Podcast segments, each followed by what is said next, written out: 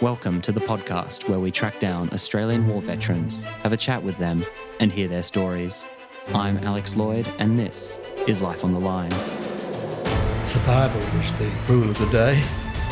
My jaw was broken. I could feel my molars in the centre of We my weren't out there to take country. We were out there At the end of the day, everyone That was our job. wearing green is a soldier. We've lost communication. Getting yourself blown up does some interesting things to you. a place like the Middle East is constantly There's changing. quite enough What we do there is constantly changing.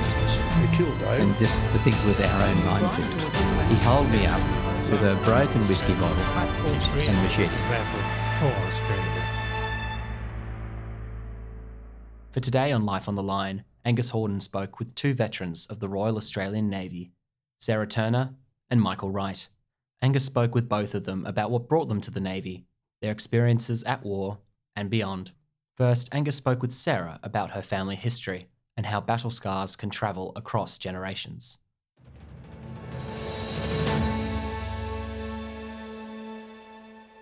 I'm Angus Horden, and for our first conversation on today's episode, I'm speaking with Sarah Turner. Sarah, thanks for coming on the podcast. You're very welcome. I should thank you especially, Sarah, for flying down from Queensland today, and we're very glad to have you, and thank you. Sarah, you're third generation military. I understand that your grandfather on your mother's side fought in the Second World War. He certainly did. It was obviously I brought the documents this morning to show you, and it's been lovely since you asked me to speak. I've really delved into a lot more of my family history than I had before, and I, I received my pop's diary that he actually kept throughout his time in the Middle East and then through when he was stationed in Papua New Guinea. So it's been fascinating to read his history, and I really it's been lovely to rediscover who he was as a person as opposed to who I knew as my pop. Yeah, he was um he was an interesting man. He was born in South Australia. Very, very poor people. They were salt miners. He was born and lived out near Broken Hill in New South Wales before they've moved to South Australia.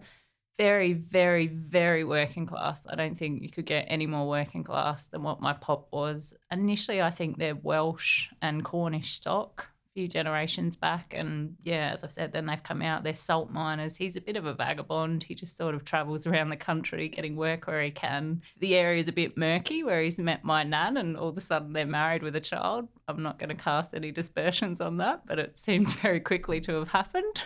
Um, and before you know it, yeah, he's a father of four and he's still very, very poor. Um, at this stage, when he's joined the army, they don't even have a home, from what I understand. My nan is living with relatives in South Australia with their four children. So yeah, I can only imagine how hard a time it must have been for them.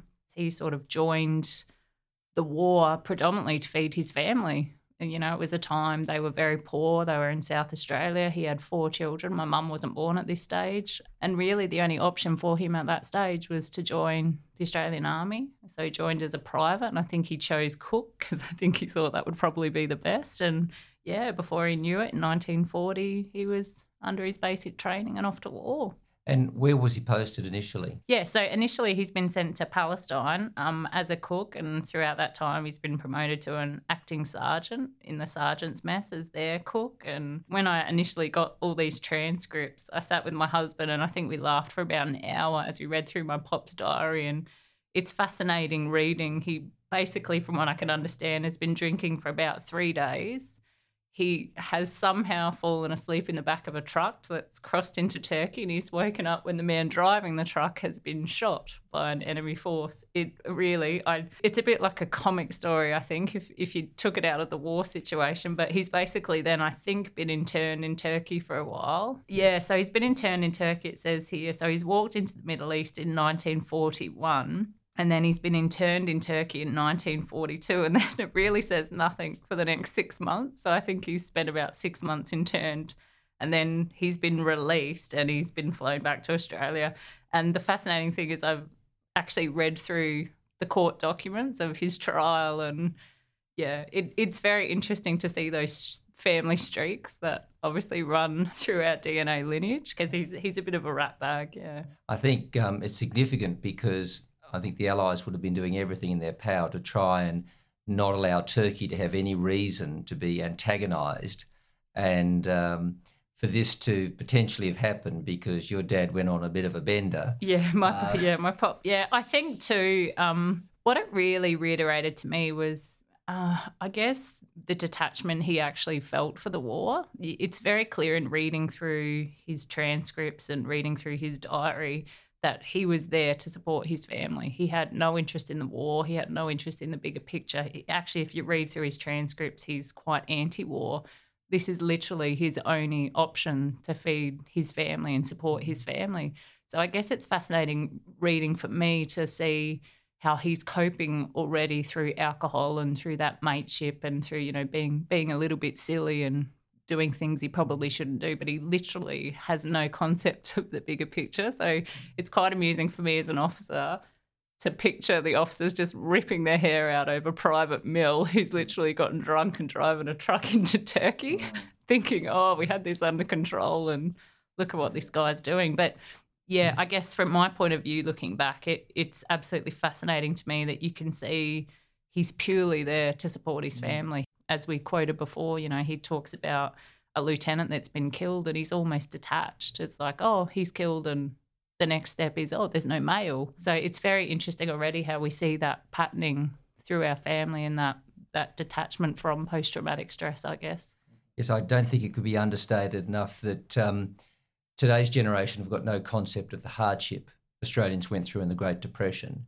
And some listeners may think scornfully on your pop's real motive, but if he had an obligation to feed all these kids and there was nothing else to do, and you're desperate, and here he's putting his life on the line to provide for his family, and then he finds he's in the most cataclysmic event in world history, and you know sometimes someone may take a drink to have a opportunity to settle their nerves or something. But uh, let, let's talk about you know your mother is the daughter of a war veteran and marries a man who will become one himself your father was in the police force before he was up in Vietnam. And can you share his experiences? Unlike my pop, who chose to go to war, admittedly for his family, my dad had no choice in going to war. He was conscripted in 1970. He was actually a police cadet in South Australia. So he's been conscripted, and basically next week he's off to Puckapunyal. So he's won the won the lottery. It was interesting talking to my dad, he's basically said because he was a police cadet, the army, I sort of looked at them as already having a certain amount of knowledge. They tended to be used as the training for the other conscripts. And like dad said, a lot of these guys were bankers and, you know, office workers that had no concept of war and never had wanted to be in war. I guess at least the police officers had some idea of conflict. And so dad's gone in and they were basically used as the enemy with these other guys. So dad said he went to Vietnam feeling like he really didn't know anything. He really didn't know anything about being a soldier. And I thought that was so powerful. If you imagine he's such a young man, you know, early 20s, and he's off to Vietnam, country, first time on a plane, first time overseas, not his choice. And before you know it, he's, yeah, he's in a war zone. So, what was his actual role in Vietnam? You know, acting as an MP? Or? No, no. So, dad was actually an infantryman. He was in 3 RAR. So, he's, yeah, 1971. He's in Vietnam as an infantryman. Um, and then he's returned back to Australia in the police force in 1972 when he's come back, he's basically, they were doing the marches against Vietnam a mm. lot through South Australia. So my dad has literally got off the plane from Vietnam, gone straight back into the police force, and he's defending these civilians and being told if these soldiers step out of line, you're to arrest them. And mum said to me on reflection, she had no idea at the time, but so dad's come back for these moratorium marches and he's basically disappeared for three days. Mum can't find him. The police inspector's ringing her saying, Where's your husband? And mum says, I have no idea. So mum at the time couldn't conceptualise, obviously, as most people couldn't, that dad's literally stepped off the plane and now being told to arrest the very men that, you know, three weeks ago he was telling to give his life for. And these students are protesting and he has a wife now. He has responsibilities. Where does he go to? We, you know, PTSD really wasn't spoken about and That's what Mum said. She spent so much time being angry at him for being this selfish man, not realizing that the demons he was fighting just, you know, to get up and go to work. Did he relive any of those experiences with you? Because you're military yourself. Yeah. Um, and he could therefore feel that he could speak in a way that you could understand. My dad, I think, and he wouldn't mind me saying this, I think the damage is really done now. He doesn't he doesn't open up very much at all. When he's come back from Vietnam, he's obviously he's kept, as mum said, and he will talk about, kept searching for that high. So he's become an undercover drug squad detective. He's, you know, he's really lived a dangerous life and constantly searching, I guess, for that sense of belonging again, the comradeship and the adrenaline. Basically, my mum's had us children. Dad really they've said okay well we can't keep living this life. So they've actually gone into hotels which is probably the worst next thing you could do. So my sister and i have grown up in pubs. The question about whether he talks to me he he really no there's sort of an unspoken bond i guess between my dad and i. We we get each other and it's okay not to talk about it. It's just a sense of peace with each other and I think dad struggled a bit with me when I quit drinking. We used to drink a lot together and talk about things. And I found obviously different outlets now that doesn't involve alcohol. And I think maybe sometimes dad feels like I've detached a bit from him, which isn't the truth at all. It's just obviously for myself and my family, I need to find better ways to cope with my own post traumatic stress. So, so really, you've had quite a hard childhood. It was hard, I guess, now as an adult because I'm quite an empathetic soul. I hated, even as a child, I understood my dad's suffering and I, I was always constantly trying to help him, trying to heal him. I could always see he was in pain. So even when he was acting out or aggressive, it was more an empathetic approach and I wanted to help him. I never, it's interesting, I think my sister took it a lot more personal and she gets angry about instances where she felt neglected or she felt she was made to be an adult too early. I tend to look at it more. I, I never took it personally from my dad. I always felt like he was in pain. Yeah. So I wouldn't say it was hard. It was very, very colourful. I guess in his way, he he truly is one of the people that's seen the absolute worst of humanity on every from every angle. So to I guess my dad's primary job was just to prepare us for a world that I guess he saw as hostile and dangerous. So lots of little tests of strength, you know, patrolling darkened backyard in the middle of the night and walking down alleys to get his Chinese takeaway, you know, as little girls, little things in his mind. He was training us to be stronger, which you'd sort of look now and go, gee, that's a bit crazy. Do you feel that training was a natural lead on for you then to join the forces? Yeah, look, I'm, I mean, I, I'm a bit of a hippie now. I think it's written in the stars. I think uh, it was my almost my destiny to become that third generation to break this patterning throughout my family. And this patterning, I mean, we're talking about three generations, but it goes back a lot further. My dad originally is from Belfast, and all of my Belfast ancestors are Queen's Guards. So your pop and your dad are both in the army, mm-hmm. but you joined the Navy. The Navy was an easy one for me because I looked at the army, and when we first joined, there really wasn't as many opportunities for the women. So to me, there was only really one service that really gave me the freedom to do that that was equal across the board and that was navy. So and i i loved the idea and i still do of travel and freedom. And i guess the navy was a no-brainer for me. So you decide to join the navy sarah and that leads you to the academy and your training. It does. So 1997 my parents have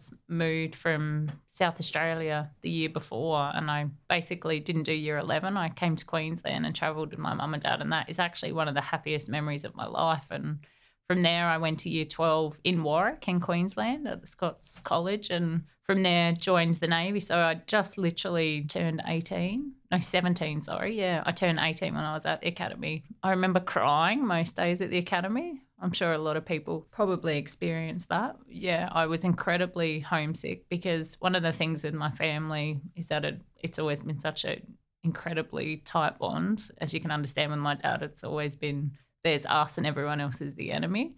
So to be ripped away from that quite young and thrown into this military environment, yeah, I, I found it really difficult for the first year. Then the second year, I sort of found my groove a little bit. And then um, the training at the academy was interesting. I think at the time when we were at the academy, it probably wasn't as well run as it could be. A lot of the third years were in charge of us. A lot of those hazing type things that you hear a lot about in the American colleges, a lot of that stuff really went on when we were first there. A lot of inappropriate sexual behaviour, a lot of things like this, which you would expect in a college of thousands of young, fit children that aren't being properly monitored. So, yeah, it was an interesting time. A lot of people, I think, either sunk or swim. It was a bit survival of the fittest. So, And and from the academy, you then get your postings. I don't remember a lot of the details anymore about the Navy. I remember Anzac was the first ship I sort of joined, and that was the biggest eye opener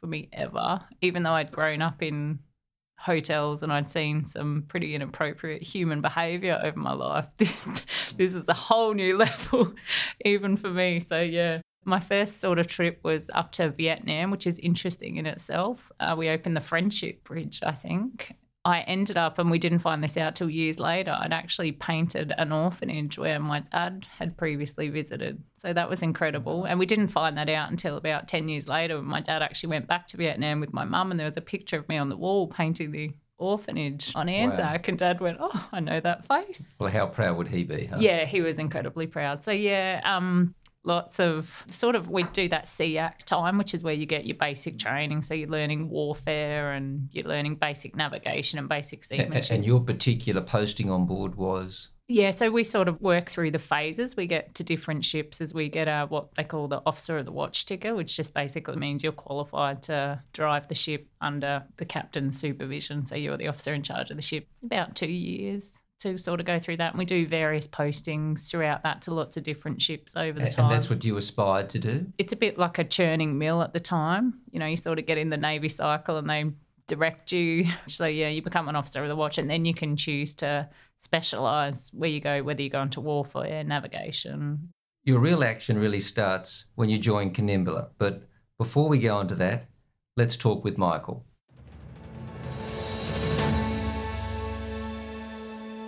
Michael, welcome to Life on the Line. Thank you. Michael, can you tell us about your early childhood, please? Uh, my early childhood, well, I'm one of seven kids, so uh, it was always exciting. We always had a little gang to get around with. We are always sort of best of mates. I remember I was telling Sarah a few days ago stories about uh, us getting into trouble when we were kids. So my younger brothers, in particular, I got four. I'm one of uh, four younger brothers, and I got three older uh, siblings as well. And uh, pretty much when one of us was in trouble, we were all in trouble because we'd pile on.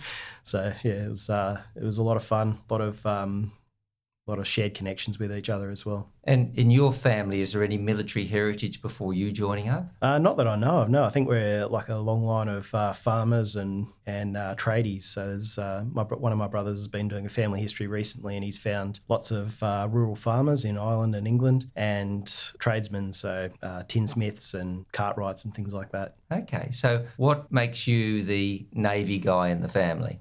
I, I had no idea about the Navy, had no idea about what I wanted to do, but I remember just reading through the job descriptions, and the one that really stood out for me was the seaman officer at the time, and I liked it for the variety. It was there was a whole lot of different things that I could do. The, the list of things that a seaman officer can end up doing was what attracted me. As part of your training, you do basic courses at various postings around the nation, but you end up at the academy where Sarah was as well. Tell us about your academy experience. I really enjoyed it. It was uh, probably something that was wasted on us at the time, but I actually enjoyed it. Good camaraderie that uh, Sarah talked about. I enjoyed playing the sport and going out, and I enjoyed the fact that um, you were actually there to get your degree and to get the military training at the same time. I think I probably drunk a lot too much while I was there. Um, that was probably one of the, the bad things about it. Like the trouble that we're in was never that bad, but uh, it was the wrong sort of culture. I remember getting myself into trouble asking questions about the culture as well because it was that time, I think, called the Grey Review had just occurred. There was supposed to be this big reform going on. I remember asking a dumb, or what was looked like a dumb question at the time to the uh, commandant. Said, "When are we going to uh, do this reform?" And he was all offended because he was like, "No, no, we're already doing it. This, this, this, this is happening." I'm just sitting there, going, "Oh, oh okay, righto, yep." And, you, and you're not seeing any change. No. Again, what Sarah was talking about, the third years being in charge, they were trying to make it military, but we were under the direction and tutelage of people who'd been in two years themselves and were at the academy getting a degree. So they were the ones that were telling us what to do and trying to indoctrinate us into the military, but they hadn't actually seen the military themselves. And do you remember your time at the academy bumping into Sarah? Is that where you both met initially? We didn't actually hang out that much at the academy, and it was probably the fact that uh, I was sort of in my own circles. But you, it was very tribal as well. So I was in Bravo Squadron, which uh, you know is basically just the the buildings that are collected together. So we didn't really associate with uh, Sarah's squadron. Uh, we did hang out a little bit on um, what was called single service training, and that was probably um, what I enjoyed most about the academy. Actually, going away and doing this single service training. I came back once and we're, we're on parade, and there's a um, army sergeant comes up in front of me, and I was a bit of a bumbler. Like I was terrible at marching, which I'm not embarrassed about either because it's terrible to do anyway. But he comes up right in front of my face and says, "Mr. Wright, you enjoy being back at uh, back at the academy?" And, uh, and how was how was your single service training or SST as they called it? I, I said, "Oh, it was pretty good. A bit less of the um, the rubbish that goes on here at the academy, sergeant." And he goes, Oh my God, Mr. Wright, don't you know this is a training establishment? I said, Oh, sorry, Sergeant. I thought uh, Creswell was too, but yep, okay. And he just turned around, walked away in disgust. And I was standing there smiling because I knew I'd got no under his skin. Excellent. Can you share with us some of the highlights before you were posted to Kanimbla? Well, it was still all training. So I actually started my um, my seaman officer training while I was still at the academy, which was supposed to accelerate us into it. So there's a training pipeline basically. And it takes a long time to get trained and qualified to do what you're doing. The highlights for me were always around the Navy class in particular that we that we were part of, uh, and it was it was a pretty small class, and it was about 60-40 females over males. Like we actually had more females in the class than males, and the seaman officers in particular bonded quite early on because we're already doing our specific Navy training in the last year at the academy. And for us, that was, um, it bonded us. Like I'm still really good friends with some of those people that, or with all of those people basically that uh, we did that um, seaman officer training with, and we can come in now to old conversations that are 20 years old, as if uh, as if we were just having them a few minutes ago. And what was Kanimbla like? Uh, Kanimbla was a bit of a surprise, a bit of a shock for me. I was actually, it was phase four. So Sarah and I were both on phase four. That's the final phase where you get qualified as a as a seaman officer. And I was actually posted to Anzac for phase four. And at 11 o'clock in the morning, one morning, the um, main broadcast says, uh, Sub Lieutenant Wright, captain's cabin. Uh, of course, I thought I was in trouble. Uh, so I went up there, um, sat in front of the captain, and he said, How would you like to go to the Gulf? And I said, Oh, That'd be pretty good, sir. Thanks. Yep. Um, and he said, What about this afternoon? And I went, Yeah, I guess so. And he goes, Well, Kanimbla's out in the harbour and they're waiting for an officer of the watch. So um, you're going. And I said, Okay, I guess I'll go and pack my bag. so at 11 o'clock in the morning, I was told that we were sailing at uh, 4 o'clock in the afternoon. I had to go and get on Kanimbla. So I packed my bag and waited for the boat to come pick me up and went over to Kanimbla.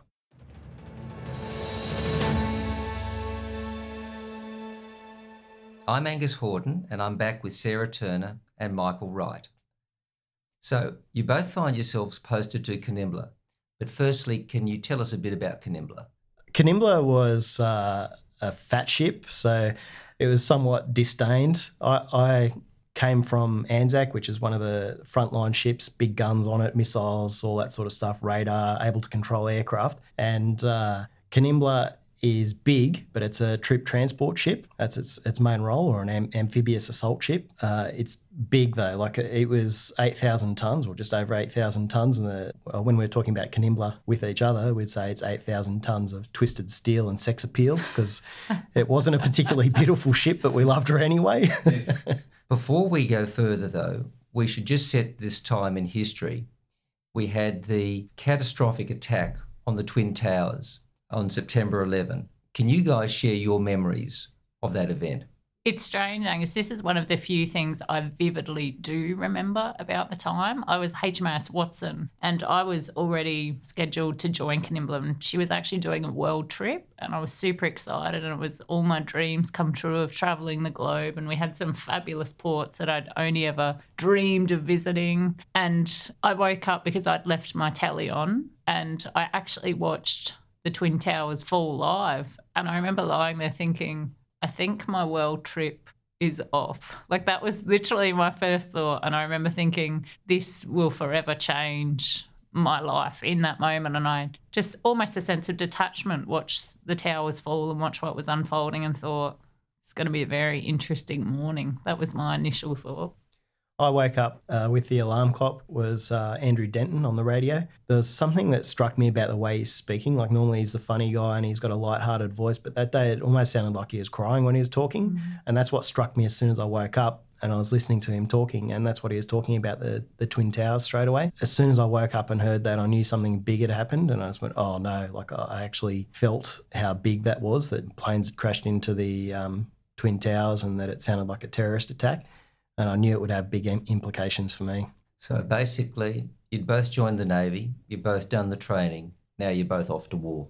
Basically, you're joining, you know, a ship, you're off to the Middle East, uh, you're junior officers, you know, as officers of the watch, and you have responsibility, and you're going into real stuff now, and you don't really know what's going to happen in the Gulf. Sarah, share your experiences of your duties yeah, it's an interesting thing. Um, Post traumatic stress in itself, it almost protects you from a lot of memories. I think it, it sort of um, disconnects you from a lot. And I don't have a lot of real visceral memories of my time in the Gulf. I remember looking back with hindsight, the blessed ignorance of youth. I really don't think I understood the magnitude of what war was or really what responsibility was because I guess up to this stage, there was always someone above us responsible. There was always someone guiding. And I guess it really became real to me when we went through Diego Garcia. And I remember there was a lot of coalition forces there at the time. And I remember America, the American group, America were playing. And I remember thinking, they're a really big headline band to come out to Diego Garcia. And it really was the first time I'd seen all of those walks of life, all of those different nations, all of those uh, different troops. And it, it, there was just everyone there. And the Americans, I guess, are very aggressive in their war culture. And it really started to get a bit more serious for me then. I really started to, I guess, grasp the magnitude of this. And then as an officer of the watch, for any person that's sailed the seas, going through the Straits of Hormuz is fairly eye opening. And that was really the first time I went, ah, okay. As you know, Dorothy would say, we're not in Kansas anymore. And that's when I really, really, really felt oh, the weight of responsibility, I guess. And that it, I think up to that point to me, my military career, I wouldn't say it had been a joke, but it had been fairly light-hearted. It had been training and fun with friends and drinking in pubs and saying we're in the military. And I guess that was the first time coming through there. And Michael would tell a great story of the cigar boats. And that really just made me go, oh, gee whiz, Sarah, like this this is really serious stuff. And I guess that was the first time too that I really when when I'm standing up here alone at night, you know, in charge of this ship and you know, there's a lot, a lot of people that are relying on me to be aware and to be doing the right thing and to, you know, be proactive and preemptive. And I guess that was the first time, yeah, I'd really felt that weight of responsibility. And if you remember at the time, I was only just turned 21. Yeah, I guess that overwhelmingly are my memories of feeling that responsibility. And I guess not really probably being prepared for that responsibility. I was still a kid myself. I, I think at that stage, I was still playing at what I thought responsibility and leadership looked like. Obviously, now with hindsight, I have a much better idea, but yeah. Michael, tell us about those cigar boats. Uh, that was actually as we were coming back out of the Gulf. It was a really dark night in the Gulf. There was no moon, there was no stars or anything like that, bit of a haze. And I hear from the um, ops room, they said, Have you got a contact out at, said where it was, like Green 30? I said, No, I don't have anything there. And they said, Well, we've got something on radar. I said, No, there's nothing there. And it, we, we kept doing a, a, back and forth, and I told the lookouts to keep a lookout out there and see what um, see what it actually was. And eventually, the principal warfare officer, the, the PWO, turns up on the bridge and he goes, Right, there's something out there that we, we keep seeing it. There's a you know really um, strong radar contact, and I said, mate, I, I, can't see it. I don't know what you're talking about. Like we've I've had the um, lookouts looking out there. I can't see it on radar. Like the, the radar's a bit um, difficult to tune. You know, sometimes you can see clouds on it. And I said that's that's what it is. It's a cloud. And pretty much as I'm having this conversation with him, I just hear one of the lookouts shout, "Alarm! Target!" I go out to the bridge and, and see him there. I call the captain of the bridge straight away. Captain Sir, Officer Watch, request to come to the bridge urgent. As an officer watch, you never tell the captain to come to the bridge urgent, but I did on this occasion. I went out and I saw what looked like something out of Mad Max coming over the horizon. There's all these um, this big cloud of um, well, like haze on our starboard bow, so on the right hand side of the ship out the front. As I got closer, we could see that there were there were boats uh, and moving really fast, like really coming up on us quickly. The PWO was gone. The captain by this stage was standing on my shoulder. I said to him, I'm not really sure what to do here, sir. I probably need to come up in speed. We're already going as fast as we could. And I said, should I turn away or towards? Because it was also a rule of the road situation, as in rule of the road is uh, the, the rules that uh, govern transport of ships at sea. So you work out whether or not you um, try and avoid traffic. And, and in this case, it would have been right for us to come to come right to to avoid that traffic. And he said, no, no, just stand on lefty. They got closer. They kept coming towards us. And I said to the um, Has he called action stations yet? we had called action stations by that stage. Yep. So a lot of things all happened Just really quickly, all, all at once. So the comms team had already told headquarters about it. Things happened really quickly. So I, I'd actually done that myself. And as these boats got closer, one sort of stood out for, or for me anyway. I, I saw one stand out, and it, it turned towards us. And I said to the gun mount that was near me, I think it's Mount Three. I said Mount Three with a flare engage. So they put up an illumination flare, and the first illumination flare just like skidded out along the water. The boat turned away. The gun mount put out another um, illumination flare that went straight up in the air, and that's what they meant to do. This is a star shot which illuminates the whole area. Yeah, so it's a it's a really bright white light that comes out and yeah shows us everything. So it was clear as day. There was these boats everywhere. They were there was hundreds of them. Just as that second flare went up, they turned away. It was clear then that they weren't coming for us, and our rules of engagement were really tight. Basically, we've always got the inherent right of self defence. We can always defend ourselves if we're under threat. But these boats weren't a threat to us anymore. They turned away instantly as soon as that second flare went up everyone just relaxed straight away. Like I could, even though the captain wasn't that close to me, I could feel him. I could feel his shoulders drop because still fresh in our mind was the Cole, uh, the USS Cole, which had been attacked by a small boat that had driven up to it and then uh, exploded itself and, and ripped a big hole in the side of it. Even though you think about a lot of things in those times, that was one of the things that I thought about. I had um, 600 people on board that I was responsible for and solely responsible for. I was literally talking to the guys who could shoot at those boats and stop them coming towards us.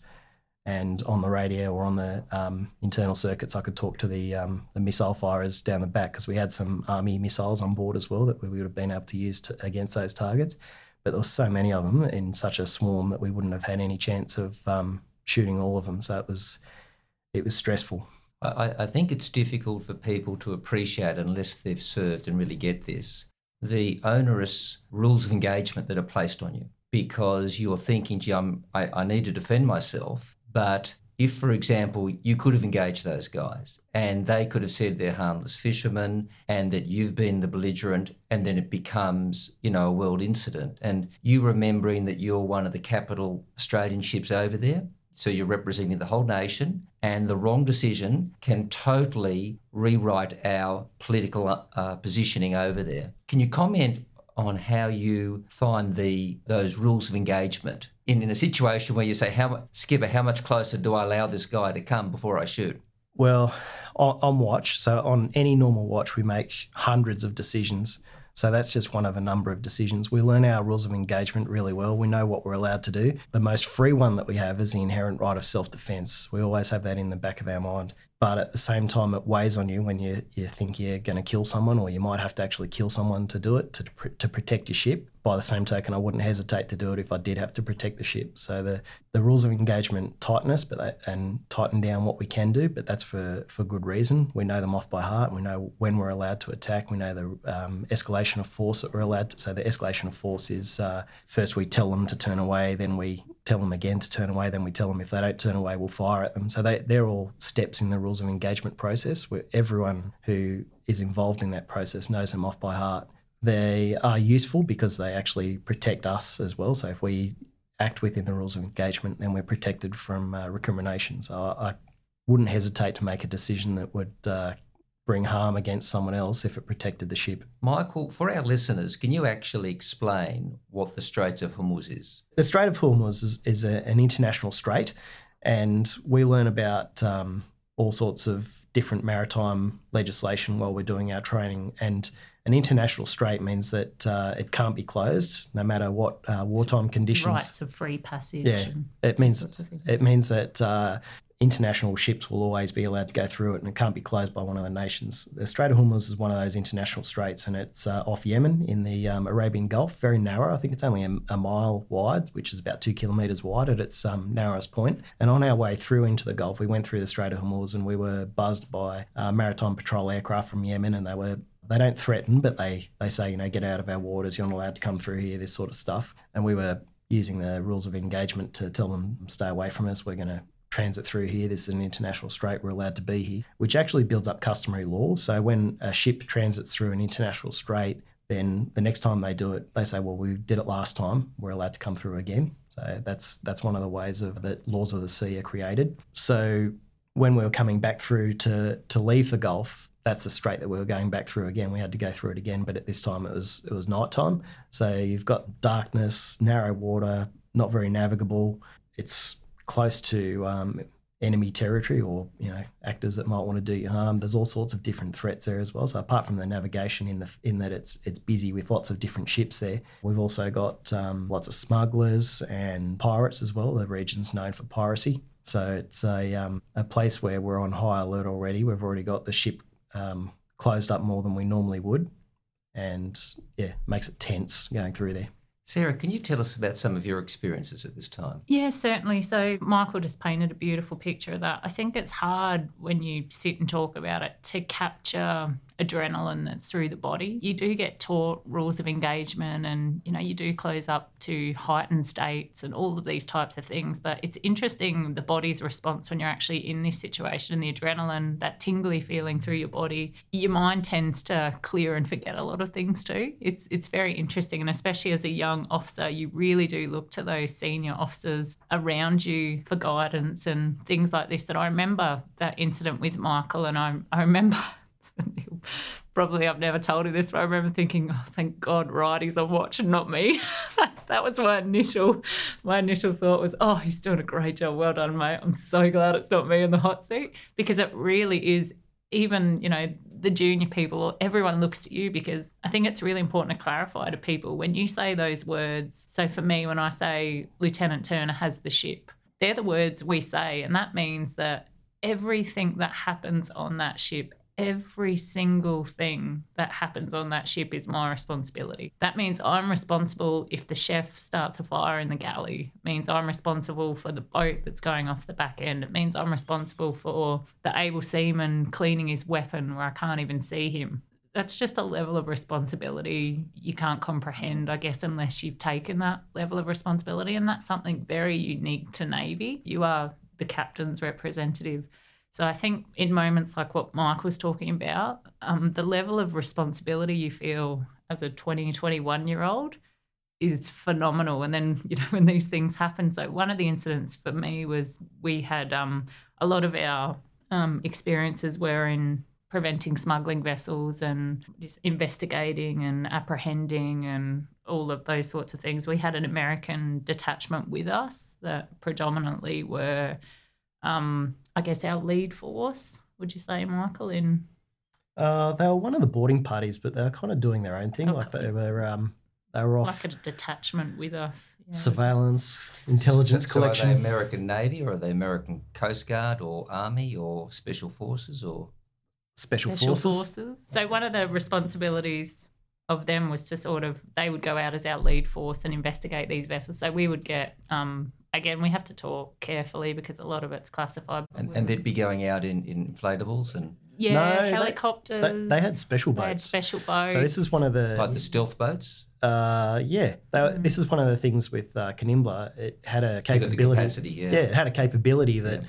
The um, so-called capital ships, you know, the, the warfighters didn't have Yeah. because LCM8s we're ab- on the front. yeah, we're able to Landing project craft. our power. We had landing craft on the front and these Mm. big, fast patrol boats that the um, that the Americans could use. Helicopters. Helicopters. We had four helicopter spots that we were able. Well, actually, two. in- Very two in the Gulf. asset, Yeah, yeah. very useful Yeah, asset. so and there, really as up to of the watch, project there was power. A lot of things Yeah. going on. Yeah. So, uh, and back to what I guess we were saying about the stories, they would go out as sort of a lead force and apprehend these vessels and investigate them. And once we'd sort of received intelligence um, from ashore, and we would be directed who was sort of coming down and who we had to keep an eye out for. One particular night, I was involved as a steaming party. I wasn't on the boarding party, I was a steaming party. So my job was to go out to the vessel that had been apprehended and steam it back to a holding area where it could then be processed by a coalition force. So one particular night, I I can't remember exactly the time, very dark, dark 000 as we say, woken up and said, look, we've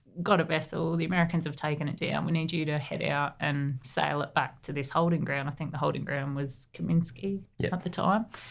But Kaminsky was just a, a Just circle area in the in the ocean. sea. Could have Yeah. been anywhere. It's just what we called ho- it. a holding pen. A holding pen Yeah, in the shallow- middle of the ocean. Shallow enough for him to anchor, and we just left him there. So we've um, taken a small steaming party. We've boarded the rib, as we call it, a rigid, rigid inflatable boat, and we've sailed off to sail this vessel back to the holding ground. And again, you got to remember we're still young, even at navigation. So I've basically got a handheld GPS and been told go from here and take this boat to here. So we've I've got on this boat, and it was clear for me. I can't talk a lot about it, um, but it was clear for me that it had been an excessive use of force uh, against this boat. Um, you know, there was wounded personnel. The boat had been Forcefully taken. very, very forcefully taken. Yeah, it felt very wrong. So I've basically gone up to the bridge and I'm sailing this boat back, and I almost felt detached from the scene as it was unfolding. And I just said to myself, just stay focused on just getting to the holding ground, just get a fix on the chart, which means I know where I am in the ocean, and then get this boat to the holding ground and get back to Kanimbla Job done. job done. Because the Americans basically, with a wink and a smile, said, We've subdued them for you, Sarah, over to you. And they've all sailed off. And I've gone, Oh, this does not feel good. So as I'm sailing this boat back, um, all sorts of things, I guess, uh, nerves, adrenaline. I was struggling to get a fix on the chart. I, you know, and this is I try and explain to people things that are second nature to you in a hostile situation flee your mind. So I would have plotted a hundred million fixes on a chart. It would I could do it in my sleep to this day. Yet in that moment, do you think I could work out a latitude and longitude? It took me about five minutes. I calmed myself. I I plotted the fix and I was like, okay, I know where we are. The captain of the vessel that they'd apprehended was very hostile. Obviously, um, he didn't speak English. I'm, I'm not sure. So what nationality? I don't know. They were usually Iranian, Yeah. but sometimes they'd come from the subcontinent, so they might be Bengalis or um, Bangladeshis. And you're lucky if there's any English being spoken here. They'd know they'd know enough. So depending how uh, experienced they were, we might get ones that uh, had worked in other maritime environments where you pretty much need to know English or basic English to, to navigate. But a lot of them, yeah, didn't know much more than that. And, And the, the crew, sorry, your, the, your guy didn't. well, he Where certainly did it on? with me. Yeah. Yeah. So, and I think, yeah, looking back, it's probably quite a good tactic of his. So, as we're sailing again, if you picture yourself, it's pitch black, the the boat's torn apart, there's people bleeding, there's all sorts of things going on, and I've got the fix on the chart, and I've plotted a course, and I've basically directed him and said, I want you to sail this way. And I guess a little bit inexperienced, I've then taken that. Okay, He'll do it. he'll do it. And I'm sort of half monitoring it, half monitoring the rest of the situation because we've got other people on board. You know, we're all armed. Um, they're trying to maintain the crew and all these other things that vie for your attention. I don't even know the passage of time, but I've looked again and I've thought he's not steering. And I've told him, no, no, you go, you go back, like you go back on course. And he's, oh, okay, you know. And then I've put another fix on. And basically, it's interesting. I talked with Michael about this because to this day, I, I can't remember what was on the chart. I think it was a wreck that he'd basically knew was there and been directing us to. And He as was trying I've- to take you down. he was trying to take us down. And as I've basically plotted the fix, we're on top of it. And in that moment, I just went, uh, and it's almost a, it's very strange. It's almost a peaceful feeling. It's almost like a, oh my God. And you hit it? No. Good. So I held my breath and basically thought in that moment, oh, that's a big failure. That's not good, Sarah. Held my breath, waited for it to all go to custard. And he, and it's again, it's hard to explain, but I looked at him in that moment and he looked at me and I knew exactly what he was doing. Like I, I knew and I looked at him and we both sort of looked at each other and nothing happened. And I went, ah. And the rest of the, I was a bit more alert, I guess, after that. That was a big moment for me. And we sailed back to Kaminsky. We went back to the ship and So, so basically, you identified in split second timing that you were going to hit this Yeah. wreck. You're able to correct course, and no, I don't think I did correct course. I think we but sailed. you avoided it. uh, through the mercy of God, not through anything I'd done. Whatever the charter danger was, nothing happened. So I've come back to the ship, and in that moment, I instantly, which is my go to anyway, through my family history, now understanding myself better, I instantly felt like a failure. I have extremely self depreciating thoughts by nature. nothing's ever good, that perfectionist type personality. So I'd already set myself up as a failure in my own mind. And this just solidified to me how did, much I Did wasn't. anyone else know on board? Because if no one else knew, the problem was only with you. Yeah, this has been very interesting. Michael and I have talked about this a lot. While we're on Kanimbla, we also track the progress of the vessel that's been steamed. And it's much easier on Kanimbla. It's uh, obviously less stress, but also we have better sensors, better um, charts. We have electronic charts as well. Whereas, like Sarah said, she had an uh, electronic GPS, a handheld GPS, and a paper chart, and that's it. Plus, she's got people st- um, you know, standing over her, and she's fully armed and wearing a, a helmet and you know, body armor and all that sort of stuff. So we can also track the position of another vessel, and that's what that's what we did. And I think it came up. So Sarah told me, I think first. I don't know if she told anyone else, but down in the um, smokers area, she's just like um, mainlining cigarettes, just smoking really profusely. And she goes, uh, you know, stuffed up. She didn't say stuffed up, but she, uh, I, I, stuffed up right. Would have used much more colourful language. Yep.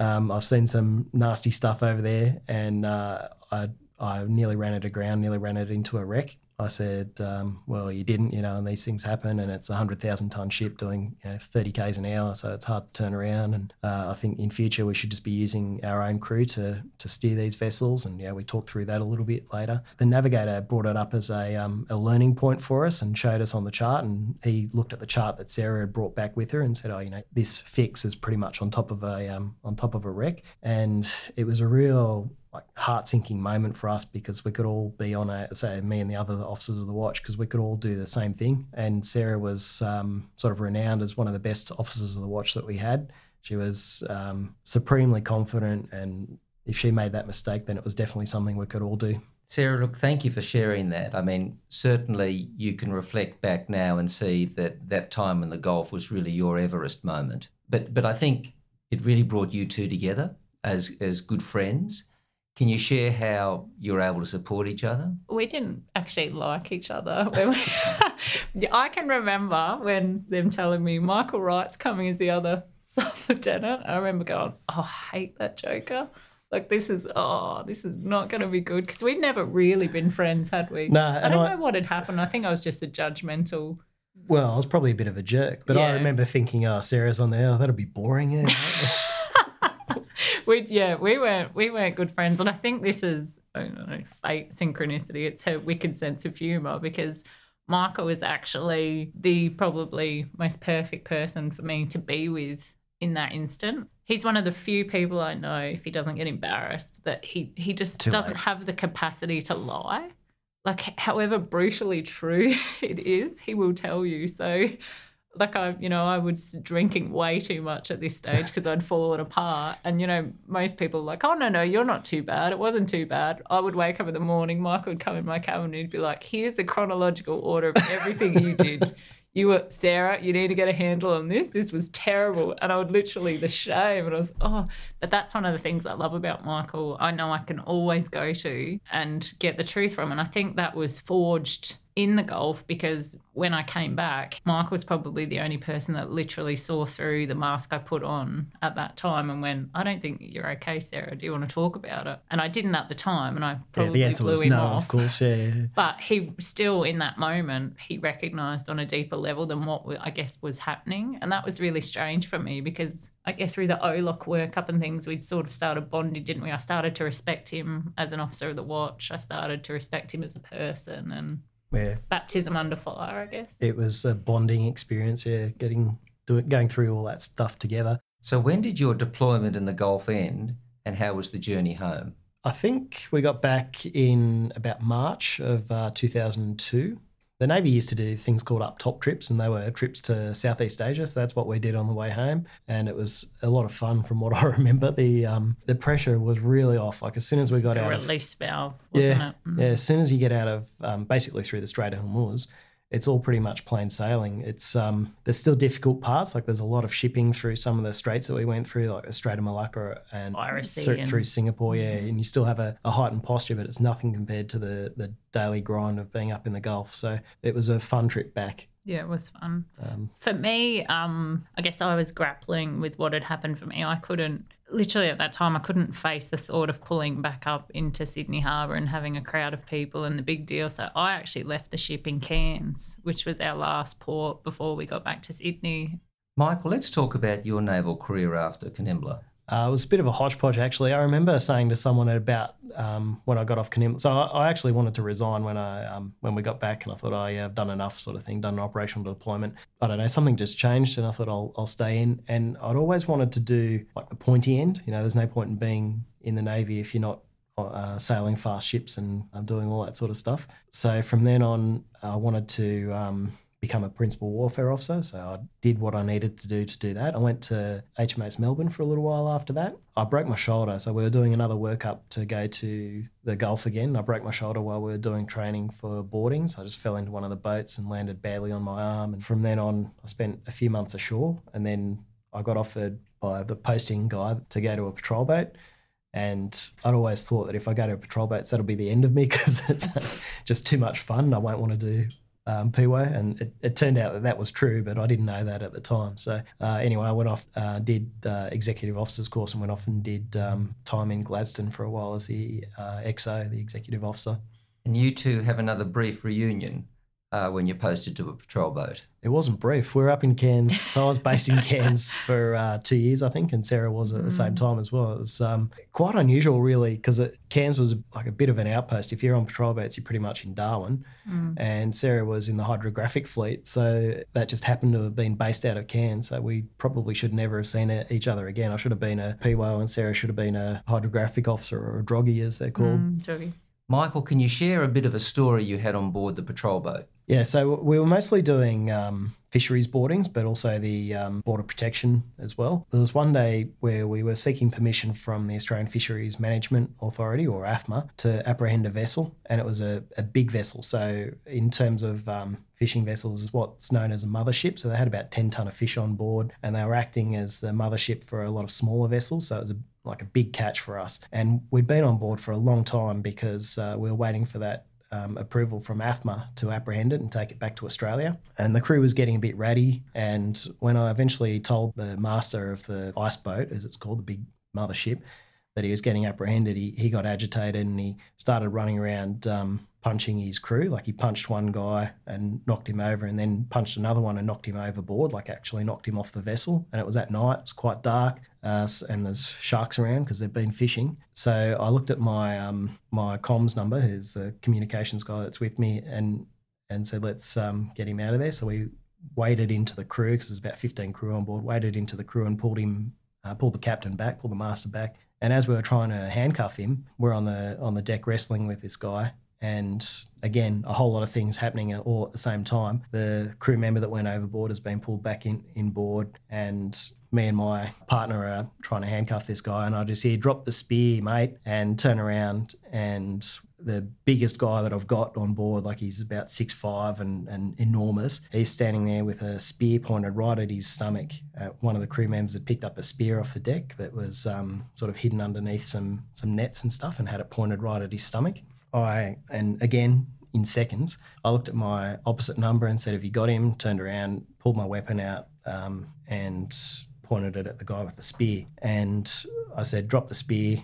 Drop it, and then I said it in Indonesian. So I'd, I'd learned Indonesian at the academy. I said, "Drop the spear, or I'll shoot you." And he just dropped it, like just point blank, dropped it, and sat down. And it was like nothing had ever happened. And I said to the guy that's standing next to me, the one who'd had the spear pointed at him, I said, apply safety, holster your weapon. And he goes, oh, X, I only um, pulled out my baton. I went, oh. And it still sends chills down my spine to think that, that this guy had a spear pointed at us or at, you know, at my, um, my guy and he only had a baton. So the spear was about six foot long and his baton's, I don't know, 18 inches or something. So not, not big enough. And he could have had a spear through him. And I was the only one stopping him doing that because I had a weapon pointed at him. And you were speaking Indonesian. Yeah, and it was probably lucky that we did that. I mean, he would have gotten the idea, but I had a spot picked out on his chest where the bullet was going to go, uh, and I remember seeing out the corner of his eye, uh, sorry, corner of my eye, his um, big toe, and if his big toe had moved, so if he was going to take a step forward, I would have shot him. So uh, he came pretty close to buying it that night. Well, let's leave that encounter, and we'll travel north to London. Okay, Sarah, tell us what happened there. So I uh, ended up in London basically. Yeah, as Michael said, when we came back from the Gulf, I just felt like a failure in myself. And I didn't, even though everyone was saying to me, oh, you'd be such a fabulous PWO, Sarah. And I remember Dave McCord at the time literally sitting me in his cabin, the captain, and saying, don't throw your life away, Yeah. Sarah. You're making a big mistake. You're making a big mistake. And I just, but the idea of warfare, I just didn't want to do anymore. And I, I guess at that stage, I wasn't ready to leave the military. So I sort of looked around and said, this is terrible, but what's the most unwarfare job I can do in the military? And it was, bless all my droggy friends that may be listening, it was hydrographer. There's a part of me too that's always loved science. So yeah, I became a hydrographer, which is basically charting the ocean in three dimensions. So I loved the science. It was a break from anything military. Lots of up top time, as we call, all through New Guinea, all all those exciting, really uncharted places, which I just loved and I really enjoyed it. And then to become an international hydrographer, basically, it's the courses in the University of Plymouth in the UK. So yeah, off to my husband now at this stage. So we're off to the UK together to yeah do my droggy degree as we call it. Yeah, it's funny. So by this stage, I've basically been promoted and I'm a lieutenant commander. So you'd think by this stage, you know, a major equivalent in the army. I'm, you know, you think you would have le- left a lot of that sexual harassment type stuff behind. And it was interesting for me. I was the only female on the international course. Uh, I'd sort of started to slow down my drinking a little bit. You know, I was trying at that stage, and we were posted out. We were doing um, some metadata GIS type training, and we are at this army base, and it was a strange time because yeah, I, f- I feel like I was starting to transition and you know, I, I decided not to go out drinking with them all. I said, no, you know, I'm going to stay back and just concentrate for once, you know, and do the right thing. And I was in my bed, and you, you got to remember at this stage, like, you know, I'm not really a junior officer anymore. I've been in for, you know, 10 odd years, been around the block, and we're staying at this army base just outside of London doing this training. And I hear them all come back about two, three in the morning, and they're really, really drunk. And at the time, I remember just thinking, "Oh, shut up! You know, I just want to get some sleep." But the the barracks where we were staying in the officers' quarters had no locks on the doors, and so I'm laying in my bed, and as a group, they all come in to my room. And again, it's it's this underlying thing within the military that you just never quite feel as equal to a male. You just never quite. You, there's always, I don't know, to me, there was always this underlying vulnerability that I felt. And they've all come into my room and I could hear them talking. You know, I pretended I was still asleep. That's your instinct. Oh, should we drag her out? Should we? Blah, blah, blah, blah, blah. And I remember like petrified, instantly petrified and thinking, I'm in a horrendous situation here. Like there's six blokes in my room in the middle of the night and I'm completely powerless. They're all intoxicated. And I just I call it my big girl panties. I just jumped out, yeah, pardon my colourful language, out of my, and I just put as much force. And to me, they all sort of giggled and went, "Oh, sorry, Sarah, you know, just a joke," and they all left. And I, I guess I tell this story because it's so relevant to where my head was at at that stage. I didn't report that. I didn't talk about that. I just went, "Oh, you know." These things happen. You know, you, you get so indoctrinated into this culture, this drinking culture, and there's no boundaries and inappropriate behavior. Really became second nature to me. That that didn't even register to me as inappropriate. You know, it, that did not mm. even cross my mind to report that or to. And I guess that it's just such a relevant story for me because it shows where I was in relation to my own personal boundary, how blurred they'd become within that military environment in trying to fit in and not in not wanting to be the girl, you know, that we were hearing so much about at the time. If you remember, it was all about, oh, she's complaining and oh, there's this review, you know, if you can't be in the military. And to this day, you know, I'll still cop it. Women shouldn't be in the military. And, you know, these are from people that aren't even in the military. Still an interesting subculture. And I guess I just wanted to share that story because, you know, when you hear these young girls talking about these incidents, and not just girls, these young boys too, like if I'm a lieutenant commander and this is happening to me, you know, these powerless young boys and girls and what has happened to them, you know, these are really, really things that we need to be open and discussing and be giving these kids healing with. Yeah. So, Sarah, leaving your experiences in London, you eventually leave the Navy, and Michael, you're the same. But, Sarah, let's hear your story first. Basically my body i think had started to shut down I, I was suffering things you know they were saying fibromyalgia and all these sorts of things i just ultimately i think i was probably an alcoholic I was drinking way too much. I probably, in retrospect, was malnourished, the, the typical type things. Just gifted with a good intellect. I guess I covered it very, very well. And it wasn't until, and I'll never forget this man to this day, I walked into HMAS Cairns Medical Centre and he was actually a visiting doctor. So he wasn't part of the usual doctor routine. And I said to him, Oh, I'm not feeling well. I need some pills. I can't even remember. And he looked at me and he said, Oh, I don't think you're very mentally well. And this poor man. I, I sometimes wish I could give him a cuddle. And off I went on my rant. What right have you to tell me I'm not mentally well? I'm perfectly mentally well, and not in much more colourful language. And he said, Well, I don't think you are, and I'm going to stop you going to sea. And that just, you can't stop me going to sea. I'm perfect, blah, blah, blah, blah, blah. So he did. He stopped me going to sea. Um, and I stayed home and the ship deployed. Um, and there was all this buzz because at this stage, I'm not sure if it's still the same, but mental illness is still you know, seen as weakness. And I was too embarrassed to say he stopped me because he doesn't think I'm mentally well. And this doctor basically forced me to psychiatrists, psychologists. And I started to realize when a group of people were saying, I don't think you're mentally well, that, oh, perhaps there's something in this. And I started to talk a little bit more. And then the greatest moment, I got pregnant with my daughter. That stopped the alcohol completely because I would never drink when I was pregnant. And that turned your life around. Totally turned my life around. And I started to heal. Right. Started to realize, yeah, the generational dysfunction that was running through, and I didn't want to do that again. Medically discharged with post traumatic stress disorder.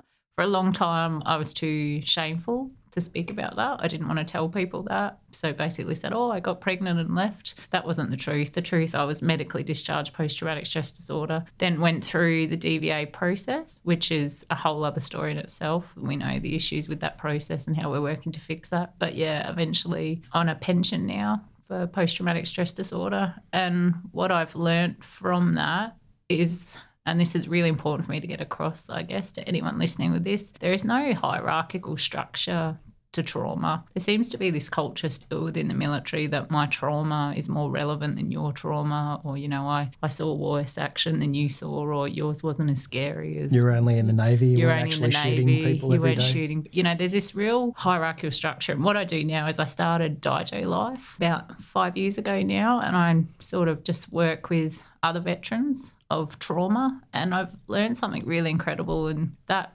trauma is relevant based on your experience. So if you're a guy in a bank that's been bullied, and that's your frame of reference, that trauma is relevant to you. Or a woman who's suffered domestic violence. It doesn't matter what causes it the doesn't trauma. Matter. Yeah. The, the response is what's important. There's a physical aspect and there's a mental and a a DNA aspect, and we have to deal holistically with the whole process. And the first thing is, yeah, to release that shame, to to be brave enough to tell our story. So for me to sit here and, you know, yes, I was in the Navy, and yes, perhaps it wasn't as traumatic as being blown up by a bomb, but you know, to me, this was relevant trauma as a 21 year old woman and what I was experiencing. And it's affected your life. And it's affected my life. And you know, if we band together and talk about these stories and support each other so that you know other people that I still see so locked in the darkness can feel brave enough to share their stories that they're relevant too. I think getting in early too. Like I mm. um, suffered some pretty negative effects. Like I was not sleeping well after the um, fishing boat incident. I was not sleeping well. I was playing this ridiculous computer game over and over again where I was going to win and, and it takes half an hour and I'd, I'd, play that all night just so I didn't have nightmares. And then I'd get up and, and go and watch and work for the day and then have dinner and then go to sleep for a few hours and then get up at like 1 a.m. and play this game again. And I was doing that for, for months and I just did the same sort of thing as Sarah. I just snapped at my boss one day and it was about six months after I just blew up at him. Like he asked me where something was, where the, the stores were coming in or something like that. And I blew up at him and said, that's not important. And just him just having that circuit breaker and just saying, do you need to see someone? I went, mm, yeah, probably do. And normalizing it for me was going to the psychologist and the psychologist hears about what I've been through and just goes, "Whoa, that's that's a big deal. You were responsible for that." And I said, "Yeah, I was. yeah, I was actually, mm-hmm. but I hadn't had that before, where someone had just gone, oh, that that is a pretty serious situation." And maturity. Maturity is a big one as you get older, and I think you start your own family and you get out in the world and you realize, you know, these are big things to cope with. You know, I look at my dad as a young man, and I look at my pop as a young man, and then I look at me, and, you know, there's fundamentally something we're getting very wrong with our veterans. Like, I'm the third generation now, and not one of us post coming back from deployment has any form of preemptive medical intervention been taken, any form of preemptive counselling post a military deployment to me that that's just insane. You know we're sending these young men and women off to war and i'm not sure now i can't comment on if it's gotten better but all i can comment on is the last 100 years in my family certainly hasn't happened. And i think fundamentally if we're going to put these people in harm we need to make sure that they're well when they come back and we need to have follow-up care and we need to make sure that they're doing okay you know we're lucky enough michael and i have a bond with a few other people and we talk like i walked around sydney yesterday and i, I saw a lot of people that i'm pretty hand on heart are homeless military veterans that to me is just inexcusable like that should just not be happening. So I think absolutely fundamentally, we're still doing something very, very wrong with the mental health treatment of our veterans. For me, I eventually did get to do PWO course, but it was after um, serving in Gladstone for a while, and that's not the ideal preparation. You kind of need to be in a um, in a warship and have a have that sort of warfare aspect surrounding you every day. Complicating that fact that at the same time, when I was doing PWO course, my sister was also really ill with cancer, so she actually died two weeks after I um, finish. Well, I, I didn't finish PWO course. Um, funnily enough, uh, going to the hospital every night to see my sister wasn't a, a good way of uh, studying for PWO course. It's really intense. You have to learn a lot of stuff really quickly, and I wasn't putting in the effort that I needed to. I was going um, spending time with my sister instead. So I pulled off PWO course, and my sister died a, about two weeks after that. Um, I spent uh, a little bit more time at Fleet Headquarters after that, and I really enjoyed that. But that was pretty much me running down. Like I'd, I'd um, you done your time. Yeah, I'd done my time, yeah, um, and just wanted to do something else. So I joined um, WorkCover or Safe Work New South Wales, as it is now, shortly after um, leaving the the Navy. I think a lot of um, the military stuff, or certainly the Navy stuff, prepared me quite well for that. I didn't see safety as a, an add on to um, doing your work. It was something that was ingrained in what we did. And just responding to what Sarah was talking about with um, looking after your people, I, I, can actually prepare my people to deal with the trauma that they go through and the trauma that they see vicariously because they actually do investigations and into fatalities and other serious incidents. And I still have the same level of care for them that I did for my uh, sailors when I was in the in the navy, and it's um, it's something that I take great pride in is, is actually looking after my my people and making sure that they are fit to do the job and, and well enough to do the job. And I think it helps to be able to prepare them when they know they're going to see something, or when we both know that they're going to see something nasty, and to normalise their response to that because they're going to get the sleepless nights, they're going to have the um, short temper and all those sorts of things afterwards. So it helps to guide them through that. How do you look back on your time at the Navy today? Um, I loved every minute of it. So there were there were hard times. There were the times when you know I was tired and fraught and all that sort of stuff. But I really enjoyed it. I enjoyed the camaraderie and the, the things that we got done. Like the overall purpose of the Navy is to protect Australia's interest abroad and to keep trade routes open because most of the trade in the world is done through maritime traffic. So I enjoyed that overall purpose. I enjoyed um, working with the people that they that I worked with. They were um, uh, dedicated and, and smart, strong professionals.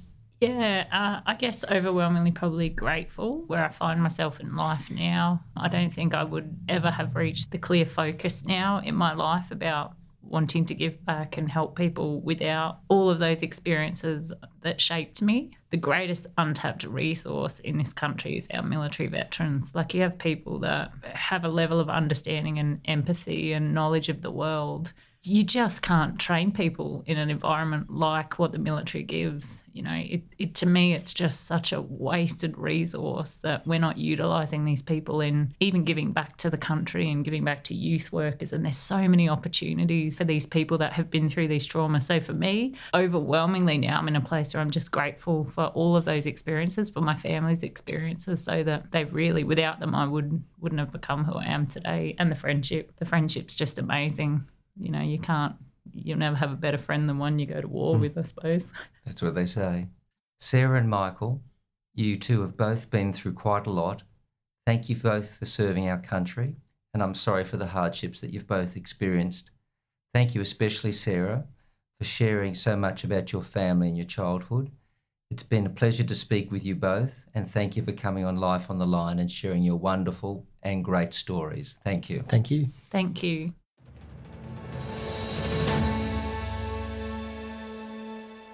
That was Angus Horden speaking with Sarah Turner and Michael Wright. Thanks go especially to Sarah for travelling from Queensland for the interview. You can find out more about Sarah's current work and her publications at dijolife.com. That's D I J O life.com. And also look them up on Facebook. You can find us online too. We're www.lifeonthelinepodcast.com and on email at podcast at lifeonthelinepodcast.com. You can reach out to us on social media as well. We're on Facebook and Instagram at Life on the Line Podcast and on Twitter at LOTL Pod. And if you know a veteran serviceman or servicewoman with a story to tell, please get in touch. We would love to have them on the podcast. Life on the Line is brought to you by Thistle Productions, artwork by Big Cat Design, music by Dan Van Workhoven. Thanks for listening, and lest we forget.